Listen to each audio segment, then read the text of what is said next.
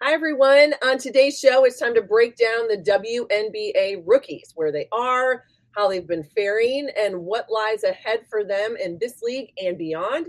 And it all starts right now.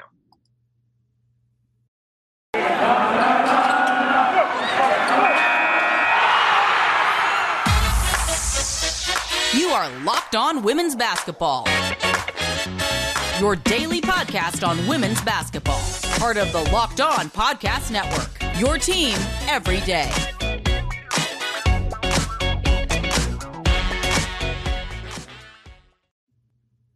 Happy Friday, everyone. It is July 15th, 2022. I am Missy Heidrick, National Women's Basketball's correspondent at The Next, and so happy to have you here with us. Thank you for making Locked On Women's Basketball your first listen every day.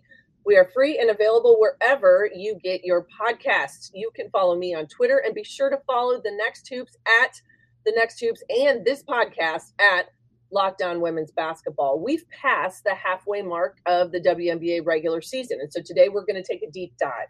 We're going to look at the rookies around this league, check in on the race for the 2022 Rookie of the Year, and look at those first year players that who've been surprises, as maybe a few on the disappointment side throughout this league. And I am so happy to be joined today by Tony East, one of the outstanding journalists that covers women's basketball at the Next and Beyond. He is a pro of podcast, covers the Indiana Pacers and all things on the Indiana Fever beat. So, Tony, let's start with this. I have this conversation with folks all the time during the college basketball season uh, people come up to me and they you know they look at the list and they say these are the top players in the college game. They're the all americans they they're up for player of the year in their league. There's this assumption that they are just going to magically transition and be on a WNBA roster and starting and averaging 30 minutes a game. And I just think that sometimes because of the way that we are seeing probably the the exposure and the excitement and the interest around the college game that it isn't necessarily we haven't maybe been able to i don't even know if the word is educate folks enough but get them to understand that that transition from an elite college player into the WNBA maybe just isn't as simple as everybody thinks it really is. Yeah, the the easiest way to sort of explain that to me would always be every WNBA player was an elite college player, right? They can't all be, you know, 30 minutes per game high level scorers or hot masters in their role at the pro level. And that's the hardest part of the transition for a lot of these players. You know, we'll talk about Rhyne Howard later. Like her role was an easy transition. She could still be awesome at what she does at the pro level. That is incredibly rare, right? Most of them have to adapt. They're no longer going to have the ball as much. They're going to have to find a way to impact the game by being a better screener, by diving on the floor, by doing all those things that they aren't asked to do as much at the college level or that aren't as uh, appealing or as you know all that sort of stuff in over the course of a game. And that adjustment can be hard especially when you go from that role against you know even if you are playing that role in college you're doing it against college level competition you get to the pros. And fever coach carlos knox was talking about this before the all-star break. They have first of all they have no gap really between college and pro level if they go. But then they go from you know their their conference championship or the NCAA tournament's like, okay, I'm playing an All Star tonight, an Olympian on Friday, and then I have a back to back where I have to fly on a plane and then play another. You know, it's just it's such a culture shock too that it can be really tough to make that transition happen so fast.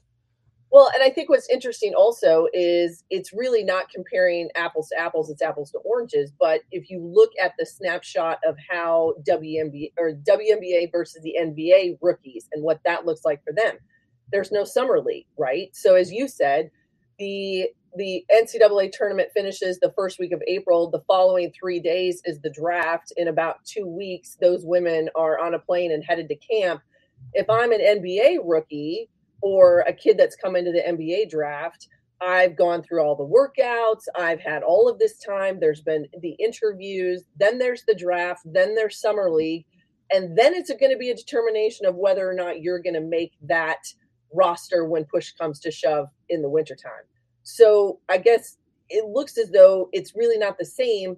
And when you don't have that prep, I think that's maybe where the the discrepancy of how many rookies are technically making rosters and then are they even seeing the floor and having an impact Yeah, in the NBA, they go, they have a lot of time to both get accustomed to travel, to get accustomed to not being in a college setting anymore, to playing against that pro level competition, especially because they have something like summer league, which is a, a nice transitional period of like all these players were good in college, but may not be at the NBA level.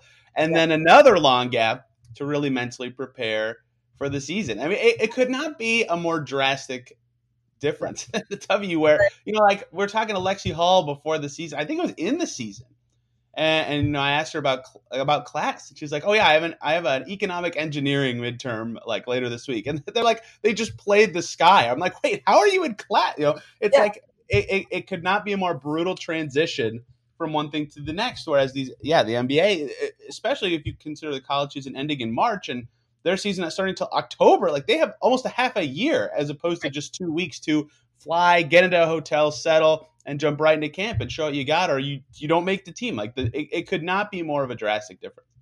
When you talk and you hear executives, GMs, these head coaches for all of these W uh, franchises talk, I think a lot of them are looking and they know that they've got to build rosters for the future. I had this conversation a month or two ago with James Kay, kind of looking at, you know, what do these rosters really mean? Why is there not a spot? Is it the aging concept?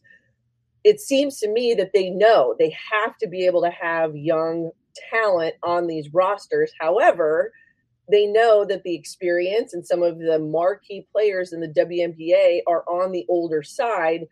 Does this pendulum switch? Does it kind of swing back the other way? And do we start to see that that younger generation of player be more a of an impact player and b really be the ones that everyone's going to see all the time?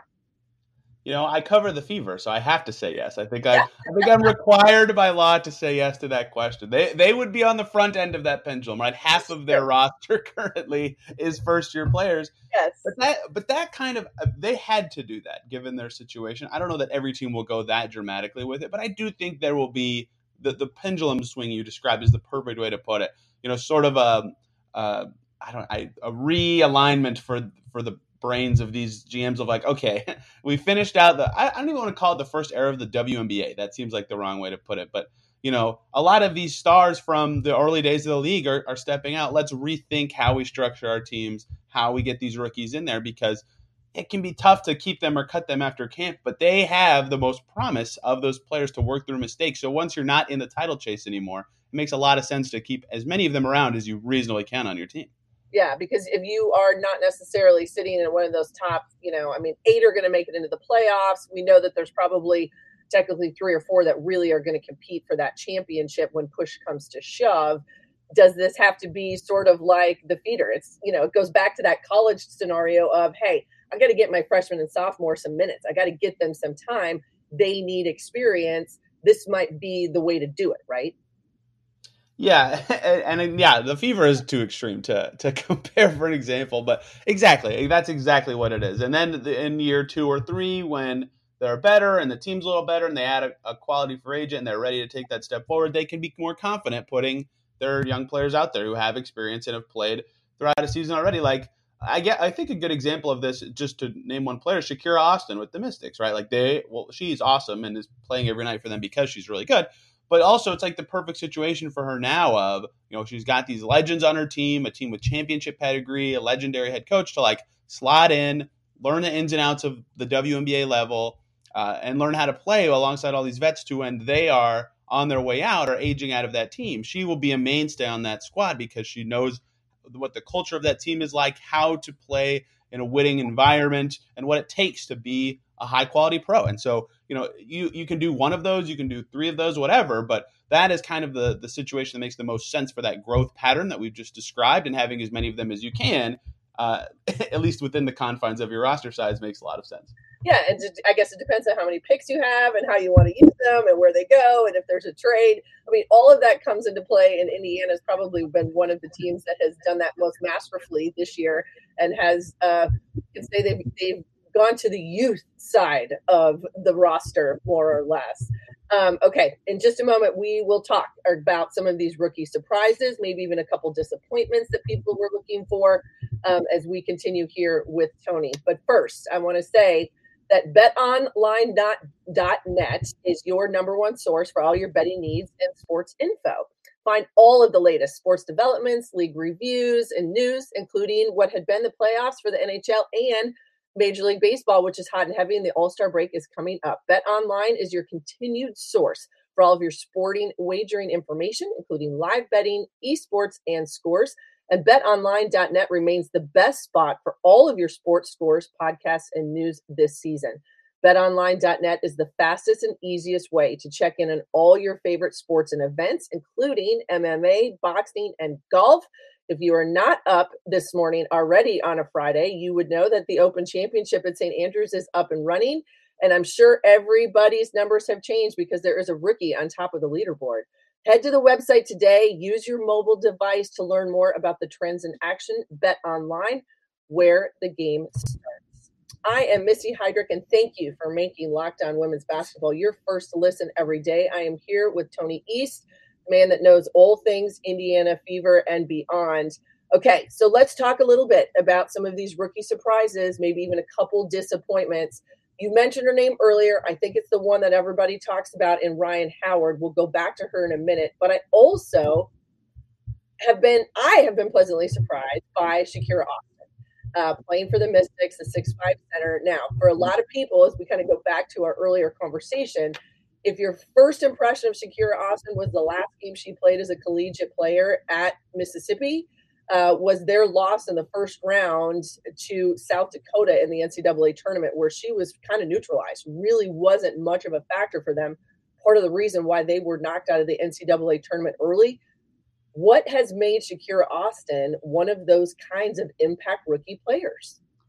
It, it's funny that I call this surprising, right? because we all kind of thought she'd go top three and what made her, well, not the only thing, but one of the things that made her a top prospect was her defense. But the fact that, and this is a perfect kind of segue from our opening segment, you know, it can be hard to jump right into WNBA level defense as a rookie. The players are faster and stronger. Every rookie for all of time will say that during their rookie season at some point. They'll go, man, you know, these players are way faster and bigger and stronger. And so the fact that her defense has been so good as a rookie already and has been able to seamlessly sort of translate, especially right around the basket. That is why I think surprise can be a useful word because she can start on that Mystics team, be in that rotation, and not cause them any warts. And it's a perfect system for a good defensive center to slot into. They have such a good backcourt defensively on that Washington squad, but that's where she's been really good. And then the surprising part is hanging on offense as well, you know, shooting really well from the field, finding ways to still score. Uh, over 54% shooting this season is is perfect for what that team needs. So, so the efficiency's there, the rebounding is there, great block rate, like all the stuff you'd you'd want from a rookie starting on a team that is kind of in that championship aspirations tier. So it's funny that I also call her surprising. I think it's just because she's on a really good team like the Mystics, where I wouldn't expect her to, to just slot in and have a big impact right away, but she has kind of on both ends. Yeah, that's fantastic. Okay, so let's talk about the let's talk about the fever. And as you mentioned earlier, this is such an interesting roster with so many new faces that have come in and they just said, "Hey, from the get-go, we're going to use these picks, we're going to get people and we are going to go young and we're going to see how this goes." And there have been those impact players. Now, you mentioned her earlier, and I want to start with Lexie Hull because if anybody follows and knows my work with the Next, as a lot of other things, going back two years from when Stanford won a national championship, I have always said Lexie Hull was kind of the engine that made that team go. Like now, is that game and is what she can do transferable into the W? Still, I think to be determined. But she, along with a host of other young players, is really kind of that next gen for what the Fever are going to be doing. Yeah, for sure. It's sometimes it can be hard to assess Fever rookies because there's five of them playing at the same time. They've never played together before. They've never played against this level of competition, and then there's okay, go figure it out. Good luck. So uh, on on one hand, they're probably the hardest rookies to assess because of that. Right? They are in an unbelievably unique situation in W history. Like the the Liberty and the Bubble, I think, had more rookies than the Fever do now, but it, that's I get. You know, it's not common for teams to have this many at once. Lexi specifically has been interesting for me to watch because she comes into the league and she's pegged in the draft as okay, the shooter. This is the shooter of the draft, the best shooter. teams are lining up apparently to pick her because she can shoot. And the stuff she's looked good at at the pro level has been everything except for shooting. The three ball has not fallen at all, only 14% so far, but still been effective enough at getting to the rim and, and creating shots there. Her defense is solid. She does the little stuff that, you know, you always talk about with players that you like, but, you know, diving on the floor and your face on defense, like that stuff's all been there. And that would be like the engine sort of stuff if she had the ball more often. But the fact that the shot hasn't fallen has has kind of limited her minutes and made her a clunkier fit in some lineups. So that's where she has sort of fallen short of expectations so far. All the rest of the Fever rookies though have have sort of met or or reached close to what their expectation was, which is fascinating to me since, like I said, they've been playing in lineups with just each other and really thrown into the fire so far yeah, Destiny Henderson, I think one of those players that seems like maybe has taken a few people by surprise. And if you were a bit surprised, maybe you didn't necessarily know how big of an impact player she was the last few years for South Carolina. I mean, she ran that show, she understood what Dawn Staley wanted. I think a kind of a quarterback on the floor within the college games. Seems as though that has been transferable for her and she's finding a way to make herself one of those kind of players that in a couple years it's going to be really hard to take her off the floor. Yeah, uh, definitely. She's been, I think, a really interesting rookie for me to study because it's rare to watch a rookie have to deal with what she's going through, where she starts off as a rookie shooting so well from three, and then all of a sudden teams figure out what her WNBA skills are and really adjust to her scouting report wise. Like it's rare that a rookie has a good enough shooting impact that has to she has to adjust to different coverages mid-season. That's something I've been talking to Carlos Knox about recently. Is how does she, as a point guard who's already adjusting to a new league and new talent level, go from okay, this has been working for me to what do I do now? How do I impact the game now? At the start of the season, she was lights out. You know, 19 points in the Fever second game this season. A ton of good shooting nights from deep, and she's still a great shooter. 43 0.5% from deep so far. But now she's sort of evolving into okay, how can I be a distributor? How can I run the second unit when I'm out there? And, and now that the Fever are pivoting to this Kelsey Mitchell at point guard experiment, there might be even more opportunity for Henny to be in that role where she's running an offense. So definitely has done a good job, especially considering she fell all the way to the 20th pick uh, finding a role. And now it's going to be about how can she adjust to new coverages and a new role with this Fever team. Yeah, absolutely. Okay, so now then there's three three bigs that came straight out of the college game, three with, you know, fantastic resumes coming in, two much more high profile than Queen Egbo, but you had NaLyssa Smith and Queen Egbo coming from Baylor, and then Emily Engstler, who I think a lot of people knew about, but it was a quiet career that she had at Syracuse. She transfers to Louisville. They end up in the Final Four. You know, this is kind of that player that just sort of jumps onto everybody's radar, but if you had to look at everybody, I would say Smith and Engstler with two really transferable games from the college right into the W. And they all three of them are having that impact that I think most probably thought that we were going to see. NaLyssa Smith is, is great. I mean, she is going to be a, a high impact player for a long time. And the thing she's been talking about a lot is consistency. It's not uh, the shot's not there every night for her yet. She can't always find her spots just yet. But last 10 games, right, she was dealing with this ankle or injury early in the season. 40% shooter, good floor game, putting it on the floor and getting to those spots. Her defense is tenacious right up in your face. I mean, there's a reason two weeks before the draft, Lin Dunn was doing her TV interviews and was keeping no secrets. People would ask who she's picking, and she'd say, Rhyne Howard or NaLyssa Smith. You know, she she knew that those would be the two most talented players in the draft, and getting NaLyssa Smith has been no short of perfect for what the Fever need right now. And if that three ball continues to, to develop in that way, which I think has been the most surprising part of her skill set, I mean, there's no doubt in my mind she can be a, a high end option for a title team. And Emily Engstler is like the funny, the best thing Emily Engstler ever said to me was, "I wish there was a clone of me on my team. I would love to play with me because she is."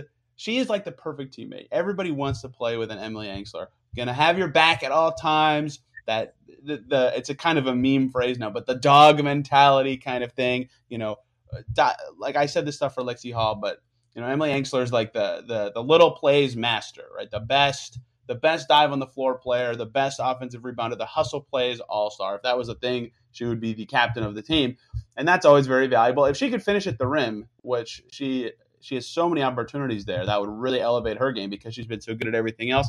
And Queen Egbo's added this mobility level on defense that the Fever have never had in recent seasons, and I didn't expect her to have an impact right away. But you know, the next we did our midseason award voting. Queen Egbo was the fifth player on the first team all rookie. Like her defense has been there already. Impact player for the Fever. She's got some you know some work to do to fill in and find impact on the offensive end. But the fact that her defense has been that good already, yeah, the, the Fever have their three headed monster of their of their future front court already. You know, there's a couple names that I think that I don't think I can. I think it's hard to say disappointment because I, I think we again go with those um, expectations that we have to be able to temper as players make this transition. Goes back to what we were talking about before. You know, if I was going to look at someone like Veronica Burton, who came from Northwestern, you know, Naz Hillmon with an amazing uh, historic collegiate career at Michigan. You know, she's averaging about 13 minutes a game for Atlanta. That doesn't sound like a ton, but that's a great role player type person.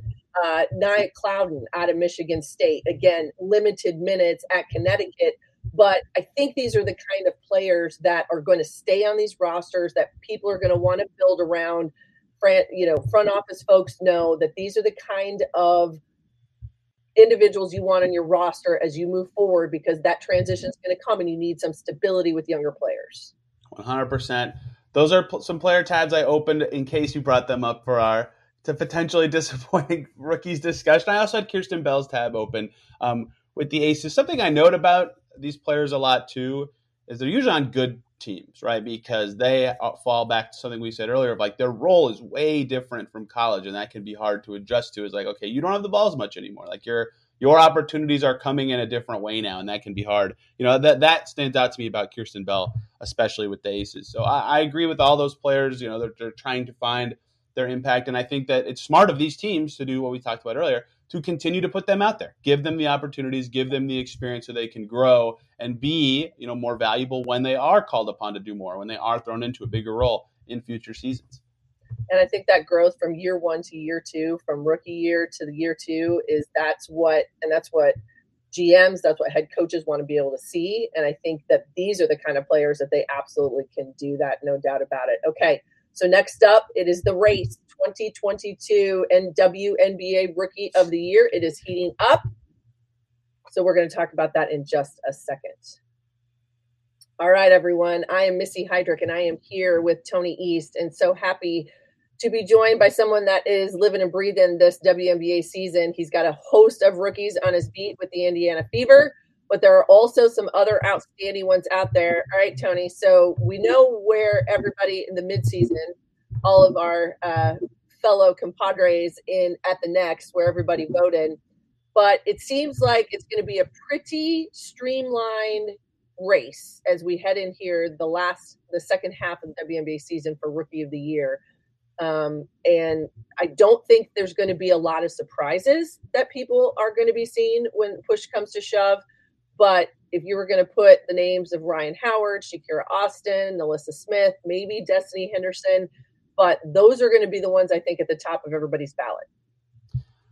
You know, first impressions go a long way with this stuff, and Howard ran away with, yeah. with the first impression portion of the award. You know, really matter in these discussions when you know the first time I saw Rhyne Howard in Indiana, she had 18 points in the first quarter. it's not not 18 points in the game, 18 points in the first quarter. Like her start to the season was ridiculous, and I eh, not to bury the lead completely on the conversation, but like I, I think she's going to win. She has been the best rookie. She was an All Star.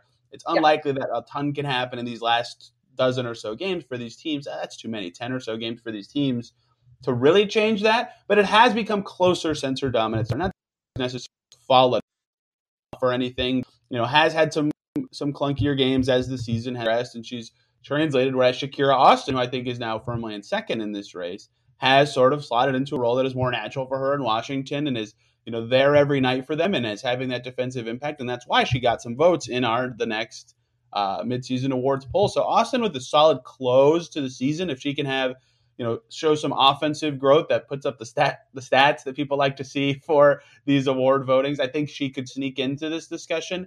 Uh, but Howard seems like she's got a pretty firm grip on it just because she was.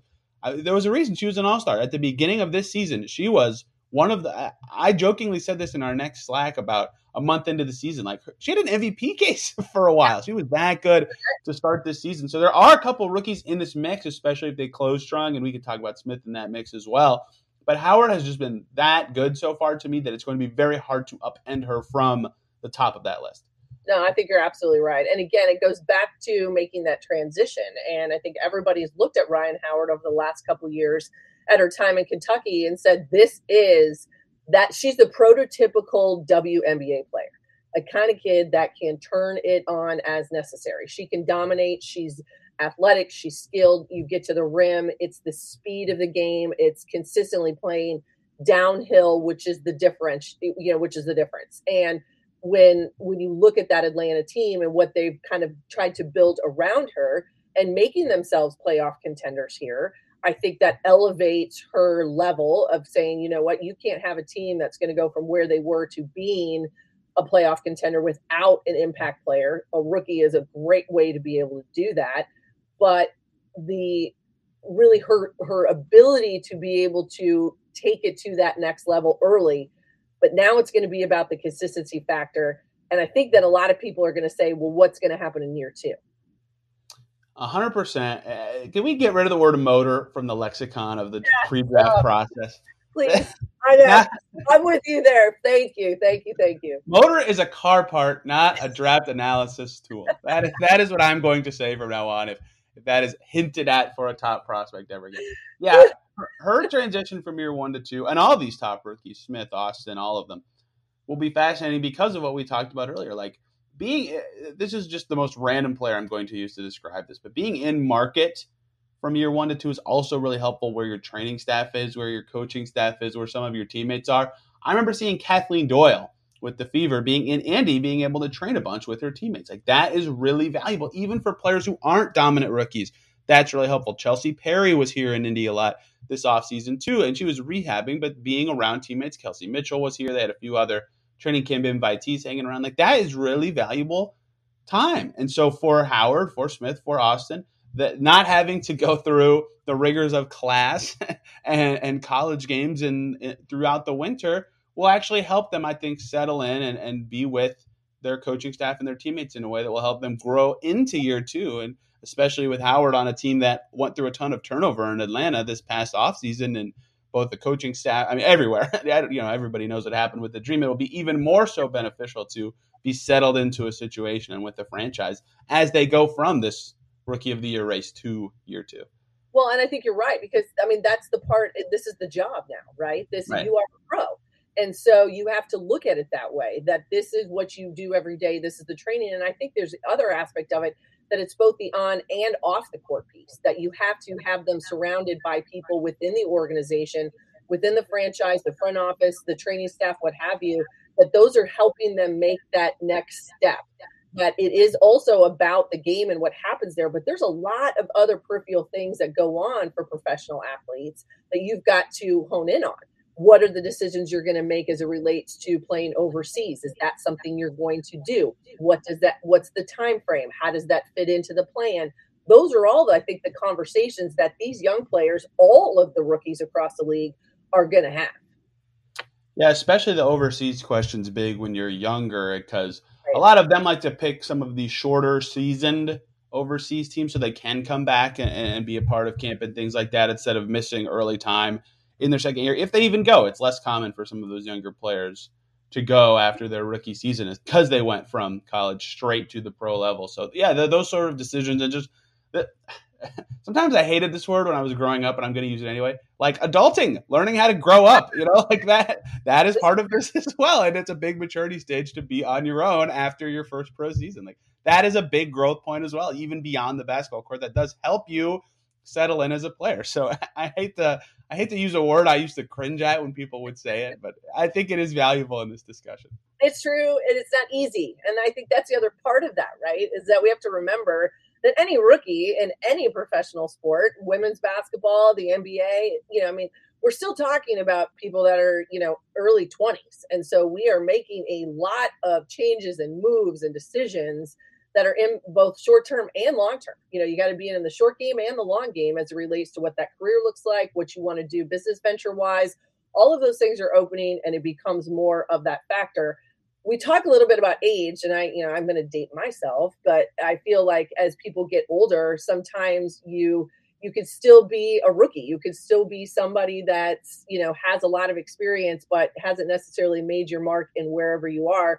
There's actually two names that someone brought up to me the other day. I looked at Rebekah Gardner in Chicago, Kristy Wallace, who's in Atlanta. These are players that have been removed from the college game for many years, but have made their way back to the W and are considered rookies, first year players, but also impact players, which is a really interesting mode and, and kind of a, a different feel than what we're normally used to. They have the adulting, Missy. That's what it is. they have the experience.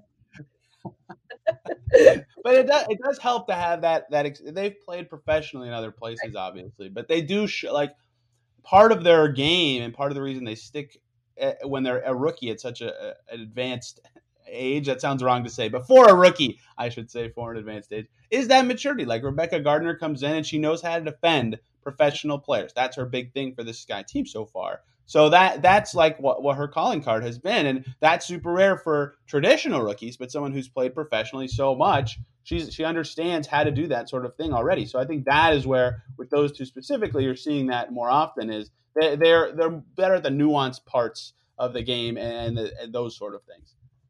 Well, and I think it, I think it actually speaks volumes to maybe some of the direction of the league as well. You know, to say that we've got uh, general managers and coaches that are thinking outside the box a little bit. You know, that these are the types of players that can be impact. They don't have to give you 20 and 10 and play 35 minutes a game. But again, experience goes a long way. Understanding the scope of what happens both inside and outside of the bubble of your team, a locker room, you know, adulting slash experience sometimes can go a long way in helping younger players along, giving them a good example and I think that this is something that maybe isn't going to just be a, a, small trend that we're seeing this year with a couple of these kind of players, but maybe something that people transfer down the road.